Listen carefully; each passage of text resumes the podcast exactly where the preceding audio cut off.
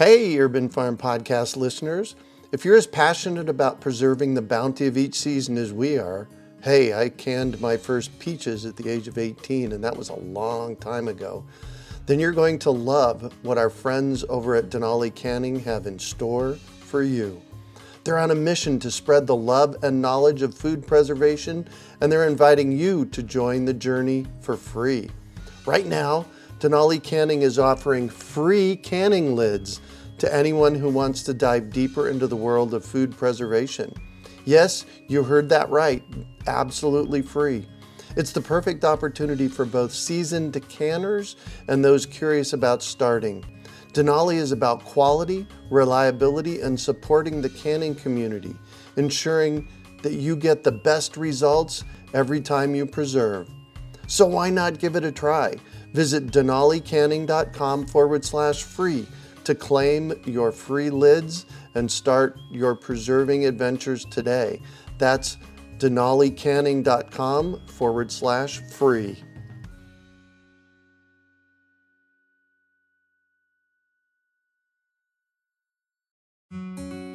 Greetings, urban farmers, gardeners, and healthy food visionaries. Farmer Greg here, and welcome to the 493rd episode of the Urban Farm Podcast, where every day we educate and inspire you to become part of your food revolution. Today on our podcast, we have someone who is researching how urban farmers and gardeners can increase the performance of their landscapes. We're talking with returning guest Scott Murray about active carbon sequestration. Scott has 46 years of organic agriculture production experience in the United States and Mexico. He has a multitude of experience with conservation, food production, and environmental leadership, including serving as an elected California conservation official for the last 27 years. Scott also specializes in farmland preservation projects utilizing smart growth principles. These days, he does farm creation and consulting as his primary work, including work on a farm growing coffee in Southern California, which had its first harvest and sold out in one day for $796 a pound. Wow. So we got to meet Scott back in 2015 for podcast number 11 and back again in 2018 for podcast episode 352. Welcome back to the show today, Scott. Are you ready to rock? Yes, I am. Excellent. So, you called me the other day and said you wanted to do something about carbon sequestration and planting trees. So, let's start with the term active carbon sequestration. What are you talking about? Well, it's what a tree does every day. It breathes in oxygen. It draws water up through its roots and, and respires that through its body. And as it's breathing in that oxygen, it's making carbon to build the, the, the strength of the tree. And so when it breathes in oxygen, it can actually breathe in carbon dioxide as well and it releases oxygen in excess. And what we get is we get more carbon in the soil and more carbon in the plant material. And why is this important? That's well, what I was going to ask you. Actually, it's like so we're t- we're hearing from an environmental perspective in the news that we have a carbon problem in the in, in the atmosphere. This is what this is addressing, right? Yeah. How? Well, we have a series of farming strategies. They're called practices that the USDA and the National Resource Conservation Service has identified and helps farmers with and does research on. 17 of those practices are specialized in improving soil carbon and improving plant growth, which improves plant carbon. So, right now, we have, as a world community, we've been doing practices like burning coal and wood and oil, and those things release excess carbon dioxide into the atmosphere. And right now, today, we have about 205 gigatons of excess carbon dioxide in the atmosphere, and now it's causing us serious problems. It's raising the average temperature. It's starting to increase the melting of our glaciers and sea ice and the whole series of problems that we're we're starting to see from this are interlocked and cascading, which means they get worse and worse as we go. Interesting. So there's there's a domino effect that's happening here, right? Yes. And so what we're concerned about is how do we reduce the carbon? Well, there's two parts of what are called carbon action plans. And these days, the federal government, state governments, city governments, county governments, and business organizations are developing carbon action plans because we all contribute on a daily basis. We have a carbon budget for our own lives. If we have to drive our car to work, for example, we can calculate how much carbon on average that that commute releases into the atmosphere. And we use electrical lights, for example, that are not from renewable sources, but from burning of oil or coal or natural gas, that releases carbon. So we, every day, every American has their own carbon budget. Every city and every community, every state, and every nation in the world has a carbon budget. But our carbon action plans are primarily focused on reducing our contributions of carbon to the atmosphere. Now, this is very, very important. We have to figure out how we can progress as humanity on, on this little planet that's ours by changing our ways and reducing our use of burning, especially burning of fossil fuels. And the problem is that all of our modern society is based on those methods right now. Right. So it's difficult to even slow that. Just in the last 20 years, where we've been focusing on slowing it, we're still creeping ahead. So the balance to this is something that is usually mentioned in carbon action plans, but it's sort of just a subchapter. Oh, plant trees. Well, will planting trees literally save us from overheating the planet and causing massive climatic shifts that, that we really don't know how much that will affect us. One of the things that, that I'm focused on is the melting of ice. If we melt all the ice around the world, the sea level could go up by 240 to 280 feet.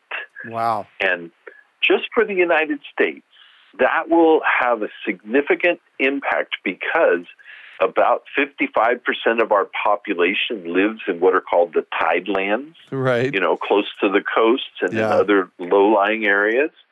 About 50, percent of our agriculture is in those areas, and about 50% of our industry. Think of an oil terminal, for example, on the edge of you know a port. That would be over 100 feet underwater if they don't raise it or actually move it inland to a location that's maybe 300 feet above the sea level that we have now. So this is a challenge for, for our whole world, and it is partly a technological solution where we've done things like invent solar electric cells that now are almost in most areas more cost effective than burning fossil fuels and that's a really good sign and we have now electric cars. And if electric cars are recharged by you know non-fossil fuel electricity, there's a very low impact of driving those kind of vehicles. So our future might have a lot of electric cars. But what do we do right now? Because they say when the carbon is released in the atmosphere, in natural processes, it takes up to 300 years to break down and no longer be a greenhouse gas. And what we mean by a greenhouse gas is that that carbon, those particles in the atmosphere, reflect heat that normally would radiate back from Earth out into space. But these particles in the atmosphere keep that heat in like an insulating blanket. Right. So I've been an organic farmer 47 years now, and I have a solution right under my feet. Because as an organic farmer, we literally build soil carbon as our practices. Well, that's what makes healthy soil, right? Yes, yes, and and it increases the water holding capacity of the soil, and it helps the the soil biology to thrive. So here in California, we have a project called the Carbon Farming Initiative.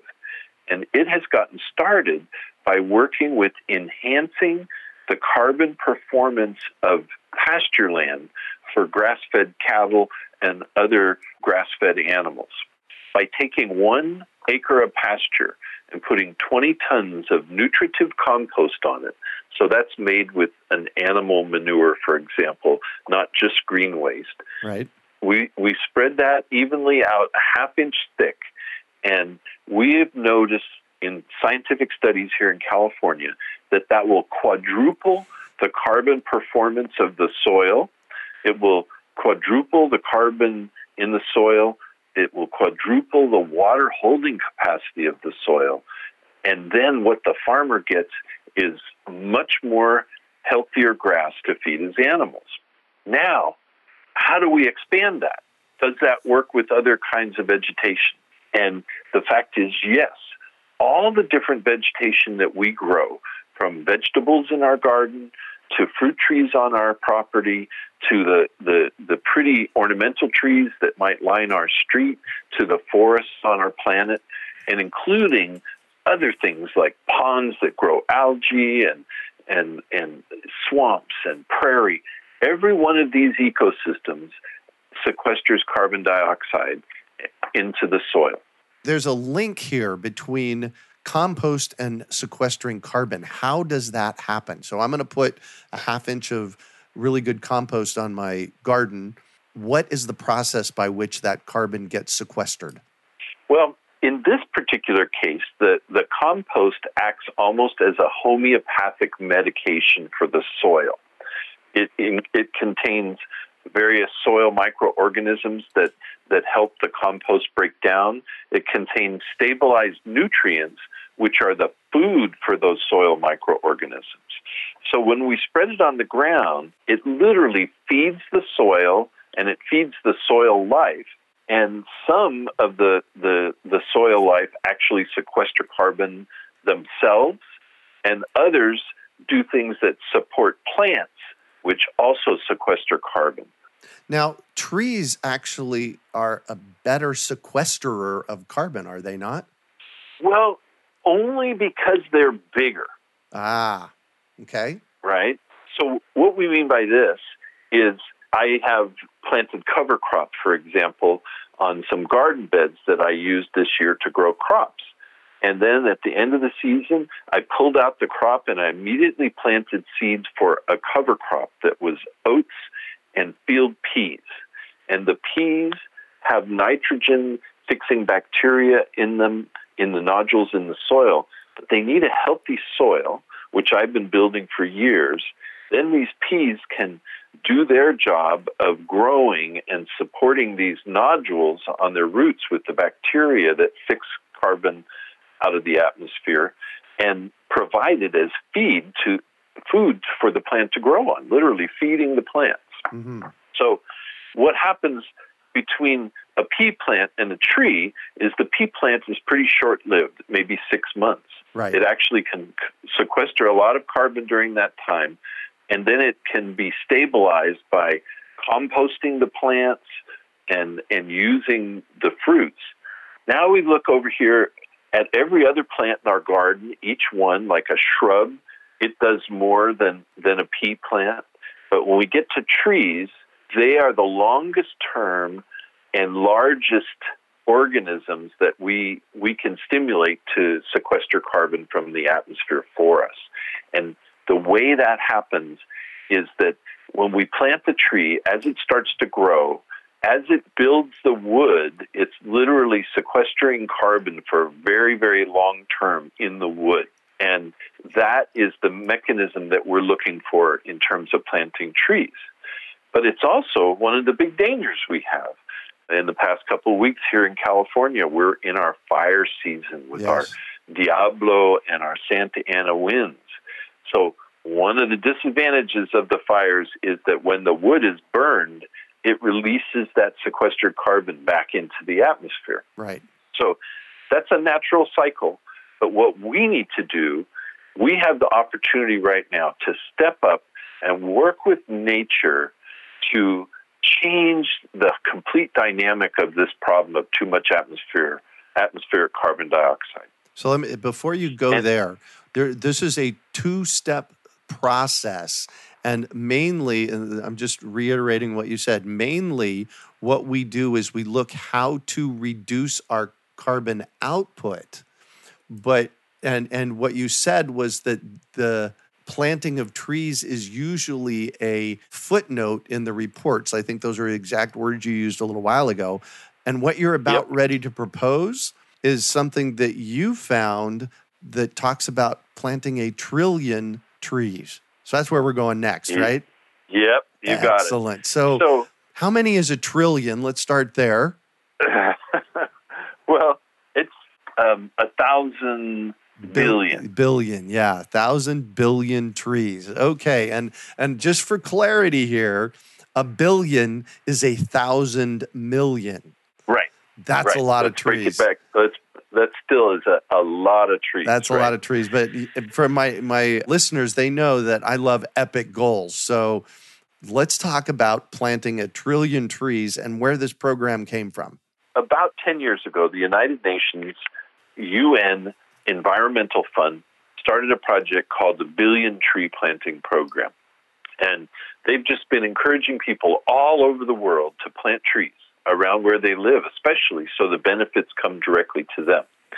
And they've created a really interesting cumulative website that people can log on to and identify one tree or, or however many they've planted and populates these dots on a global map, which is pretty amazing. But the problem is, we have way too much excess carbon dioxide in the atmosphere, and we need to reduce it very rapidly. So there's a lab in Switzerland at the Swiss Federal Institute of Technology in Zurich, and it's run by an amazing 33 year old gentleman who grew up in Great Britain. His name is Thomas Crowther, C R O W T H E R. So the Crowther Lab decided to see how many trees do we need to plant?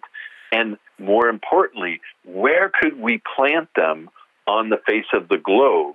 And could we do it rapidly? So they started out by mapping the whole globe in a way that's never been done before to identify the global tree coverage. And what they found is we have about 2.9 billion hectares of tree coverage all around the world. And we have the capacity for 4.4 billion hectares of canopy cover under the current climate situation we have. And now they've done something really important. They've excluded existing trees and agriculture and urban areas. And what they've found is that there's room for 0.9 billion hectares of new tree canopy. And they call this strategic reforestation because those places that they've identified where we should focus on planting the trees historically supported trees. So instead of going to the middle of the Sahara Desert where there were trees, but it was over a thousand years ago, right. they've identified six countries.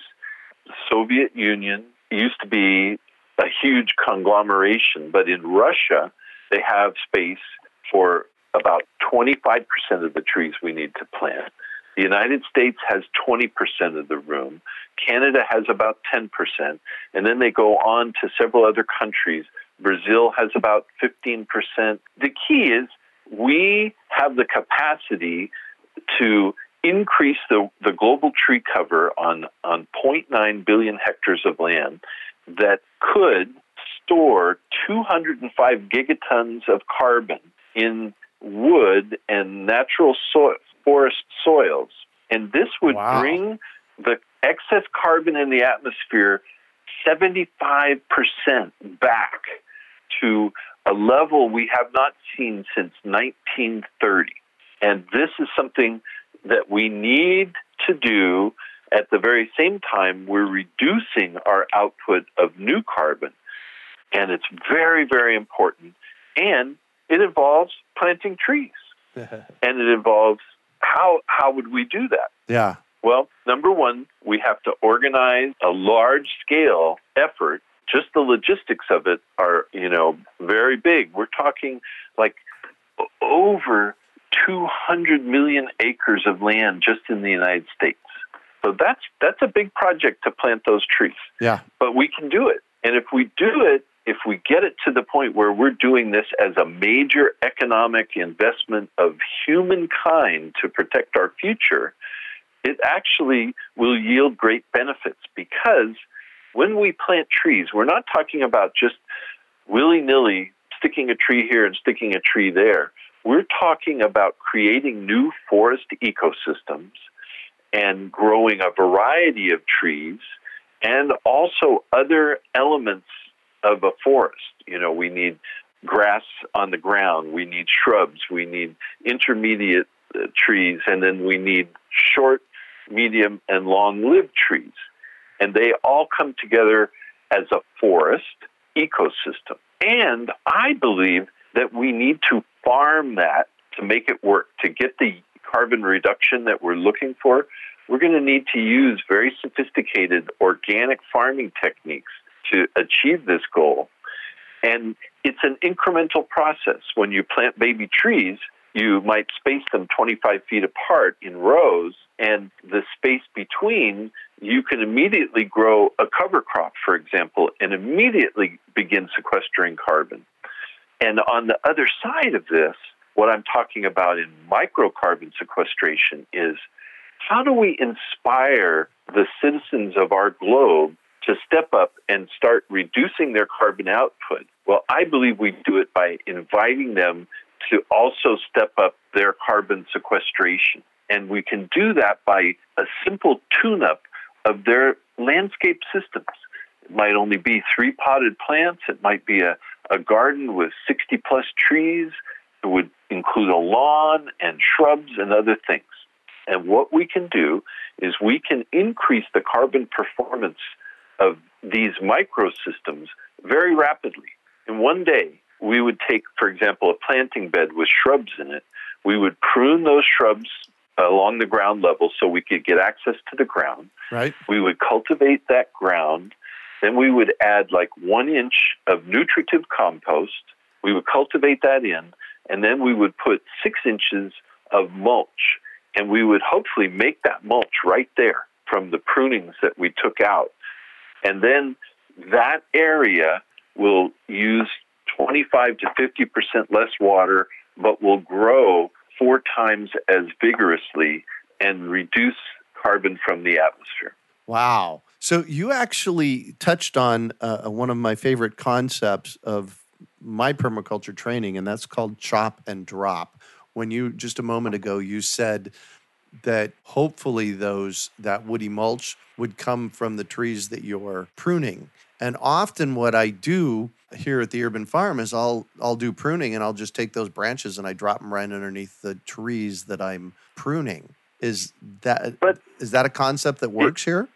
That is is one of the key concepts because we don't want to spend a lot of a lot of extra carbon to do this if we don't have to. So imagine a one block long street with residents along both sides. If we organized a workday for that little neighborhood, maybe 20 homes, they could go in and prune everything in their landscape that needs to be pruned for health and safety and fire prevention. We also have to be fire safe because we don't want that excess carbon. They pull those trimmings out to the street, and while they're um, cultivating the ground and putting the compost in, we pull a, a chipper shredder down the street, and in front of each house, we clip everything that we chip everything that they have clipped and pile it right back so they can take it right back and put it on their landscape. And so there's two or three residents on that community that are maybe physically challenged and or seniors so that they're very limited mobility. Well, we as neighbors could help tune up their landscape as well. And this tune up would actually go on every person's individual carbon budget. You know, if this family of 5 tuned up their 60 trees and their whole landscaping, we could calculate how much carbon they're going to sequester each year. And the beauty of it is we're increasing that sequestration almost immediately. Yeah. Whereas when we go to plant trees, it's going to take some time while the little baby tree grows to get to be a big tree. So we say the average tree re- re- reaches its like sort of lifetime productivity at 20 years, and then that can go on depending upon the species. Like some oak trees, cork oak, they plant those, and it takes 50 years before they first harvest the cork, and then every 10 years for 200 years they can harvest the cork off, the cork bark off the trees. Wow! So it it's like we're we're doing something for our future, and it's especially important if we think about the things that are really precious to you and I, and that is food and good food and good food that you grow. So, number one, we want to encourage people to tune up the plants they already have. And if they have any more space, we're going to encourage them to plant some new trees.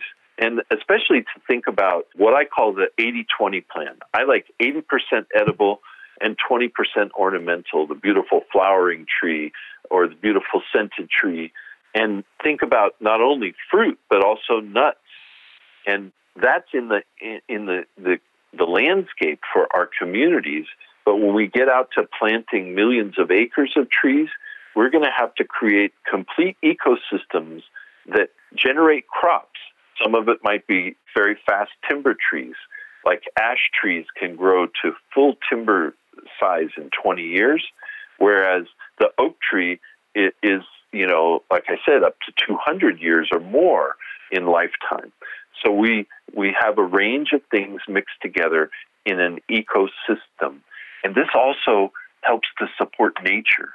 Our other partners here on the planet, the birds and the bees and the other pollinators and all the animals, all of which we're still trying to figure out the purpose of some of these things.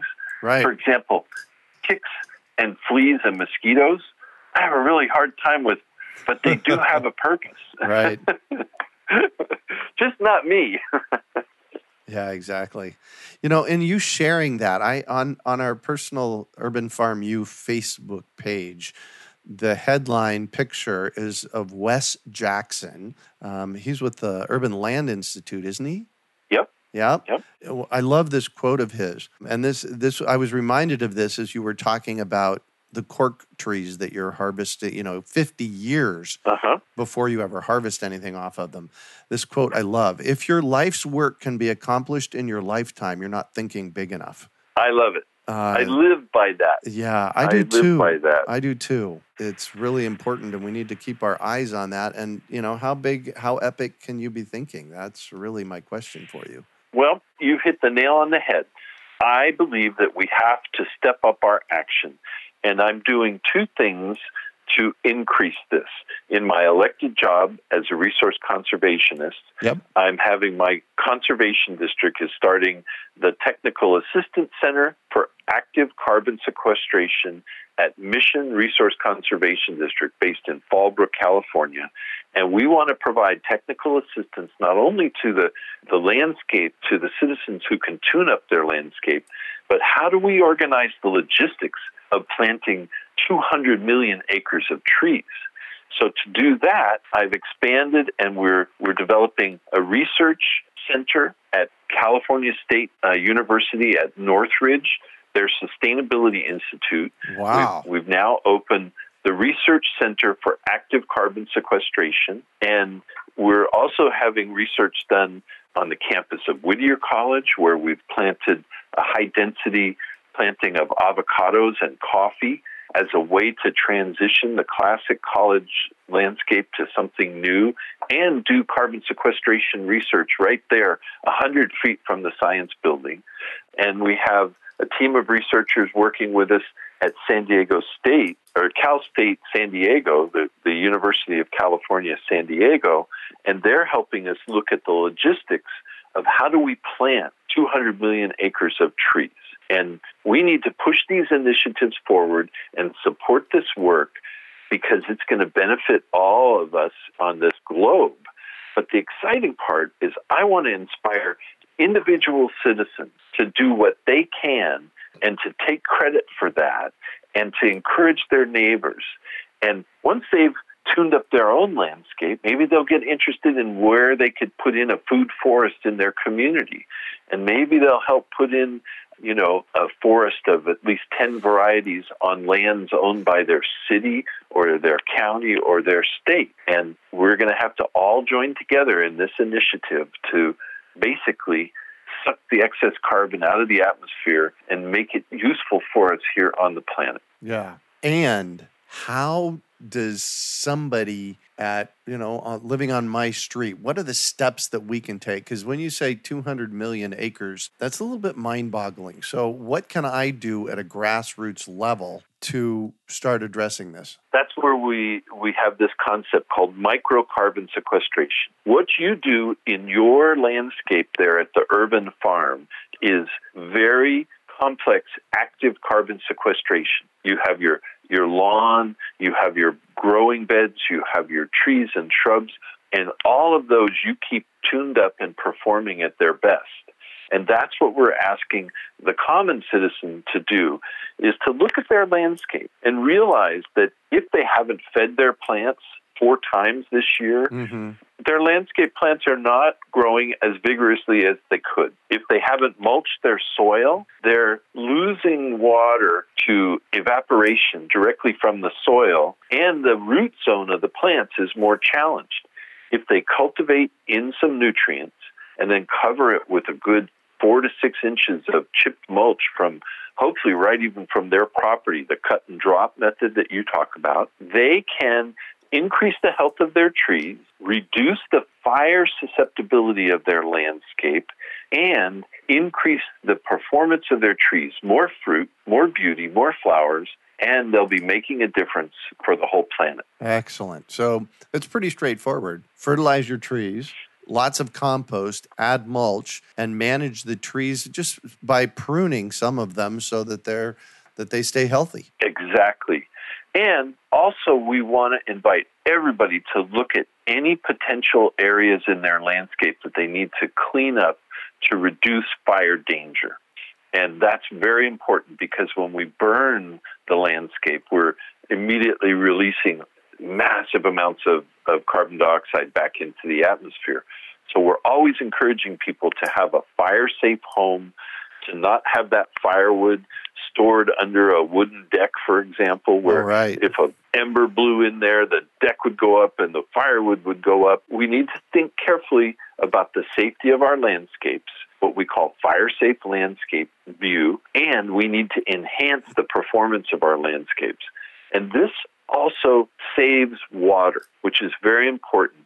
And the other way we save water is by increasing the ability of your home landscape to harvest rainwater. You know, do things like channel your, your roof runoff into a rain barrel or directly into the garden. And that reduces the water you have to buy for your landscape.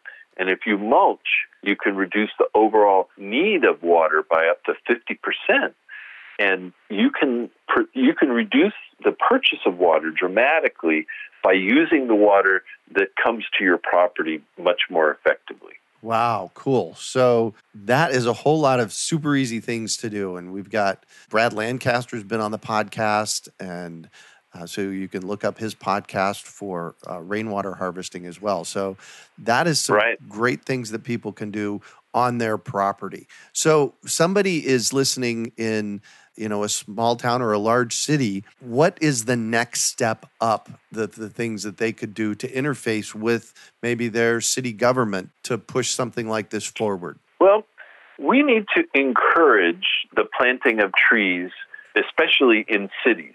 The statistic that's out is that american cities lose 36 million trees a year. And that's to things like development trees actually age out. They get too old and then they, they die and, or, or fall down. You know, when we develop, we take out trees. So we need to not only stop the reduction of trees in our cities where we can, but we need to massively increase the planting of both community gardens and community trees, and then also, you know, regional trees. But one of the most important things is the is the community garden because that is a hub of carbon sequestration that releases massive amounts of oxygen every day as it's growing and thriving. And people can go to the garden, spend time in it, and literally get their bodies supercharged with good, clean oxygen. That's pretty amazing. Nice. So, this is a lot of great information. Is there anything else somebody could do to contribute to this? Well, I think it's very important that people start to take stock of their carbon impact and think about some of the very simple things that they can do to reduce that. Like with our vehicle, if the tires are underinflated, it takes more energy to move the car along. So find out, it says right on your tire, mine say 35 pounds. So I try to keep them at 35 pounds pressure so that the vehicle rolls easier. I keep my oil changed on a regular basis so the engine runs better. I make sure to do tune ups and things like that so I can reduce the impact. And then think smart, like plan your trips. If you need to go five or six places, kind of plan a round robin, you know, reduce your vehicle trips. So there are a lot of things that we can do to reduce our impact without giving up all these wonders of our life here in, in America and on the world. Nice. So, so for the first part, we talked about planting trees and what you can do to build carbon sequestration. Now we're touching on what you can actually do to reduce your carbon output. Yes. So several other things are, are what we call the low hanging fruit of this. Uh, many people were going into winter, and many people have furnaces that, that heat their homes. Well, maintain your equipment, change your filter, because if your filter is clogged, it takes twice as much energy to push the heated air through it, and and that's more energy. One of the other things my my dear wife is always reminding me of is to reduce our phantom energy. A lot of appliances continue to draw current so that they'll do instant on for you. Yes. But if we install, you know, simple power strips and you put the TV or the computer, I have a, a computer and a printer, those I could leave on all the time or I can shut them off when I'm not using them and that reduces my power needs. There's other things that we can do, like make sure you're you're recycling. Make sure that that you're you have a clean burning wood stove. This is a whole new movement where we have more and more efficient combustion chambers for wood burning stoves, for example. So you can burn wood for heat especially wood that you've harvested yourself, that's the best. It heats you twice once when you cut it and chop it, and once when you heat with it. There you go. Um, but also buy local, buy from a farmer's market, support local farmers, and pay attention to where your food comes from.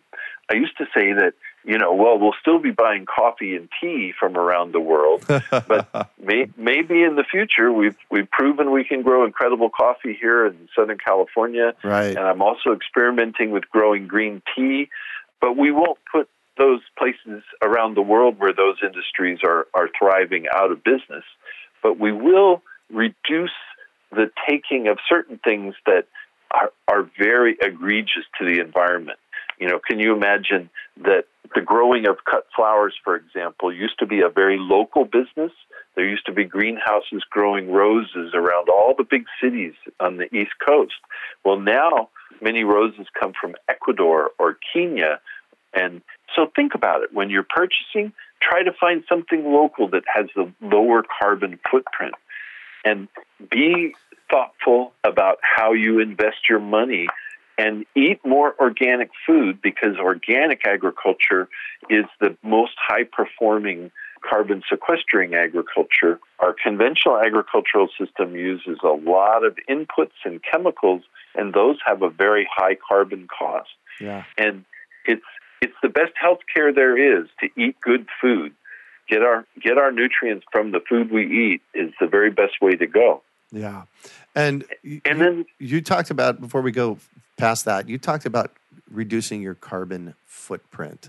And a lot of the things that you just have mentioned directly impacts that. And so it sounds to me like it, if we just become more conscious about those things, and eat locally. The eat locally piece is important because this time of year, if we're hauling in citrus from Peru, that carbon footprint on that citrus is huge. Whereas in 30 days, we're going to be harvesting citrus off of our own property. So that's yes. what you're talking about, right? Yes. And and uh, and I'm I'm saying please be thoughtful about that. Don't feel like you can't, you know, buy coffee from from Kenya, for example, but be thoughtful about it and look for the local citrus. You know, I saw citrus in my store the other day in an area where we grow a lot of citrus here in San Diego County, and they had oranges from Australia. Right. I was thinking, oh my goodness, it's wonderful for the business to reach those farmers in Australia, but how can we do better yes. locally? So go to the farmers market and and participate in also in your in your local community. Visit your local parks. Take a look at them. Does your park need a tune-up? I'll bet it does. And the and the citizens can help the community by doing work days to to tune up the community as well. You know, tune up our government. It's maybe slowing down and getting rusty, so let's tune it up so it's as efficient as possible and serves the people of the world in the ways that we need. And this the bottom line of all of this is this is not a problem for the United States. This is a problem for every citizen of the world. And we're all in this together. There is no a way for us to throw our excess carbon dioxide. Right. It is we just stick it up in the air right over our heads. It stays there. So think about how you can do things in a way that reduces your impact and lower your carbon footprint but please also step forward and start to do active sequestration that you are responsible for and that you are doing with your community. And this will re this will inspire our citizens to participate in the process because they will see that simple steps can make a difference. It's kind of like the old line, oh, my vote doesn't count. Well, the truth is, your vote counts. So step up, vote with your dollar, vote for the officials who are, are meeting your needs, and vote for the planet to sustain humanity for a long, long time into the future. Wow. Amen to that. Thank you so much for joining us on the show today, Scott. Uh, it was my pleasure. I hope to inspire people to see that they individually can make a huge difference, and collectively, we can all make a difference that will save the planet. Wow, cool. So let's talk first of all, how do people find you if they want more information from you? My email is Scott A. Murray at sbcglobal.net. Please send me an email. And we have our website. We call it edgeofurbanfarm.com. And you'll see some more of my work there on the website and you'll be able to contact me through that. And listen to my show number 11 on the Urban Farm podcast and listen to my show number 352 on the Urban Farm podcast. Nice. For more inspiration about how to get active and do something that will change your life in a positive way and make the future a better place. It's like the grandfather that plants and a cork oak tree or a forest of them, he doesn't plant those for himself. Right. He doesn't plant those for his children.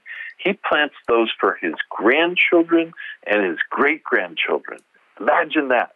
That's thinking long term. We need more of that, but right now we need to take action to make a difference and save, literally, to save our future. Excellent. Thank you. Thank you. Thank you, Scott. You can also find show notes from today's podcast at urbanfarm.org forward slash active carbon.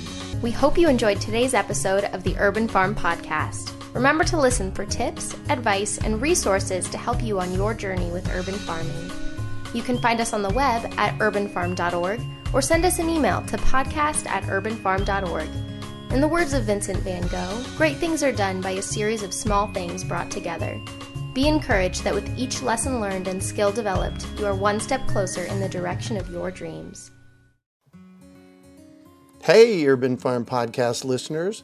If you're as passionate about preserving the bounty of each season as we are, hey, I canned my first peaches at the age of 18, and that was a long time ago, then you're going to love what our friends over at Denali Canning have in store for you.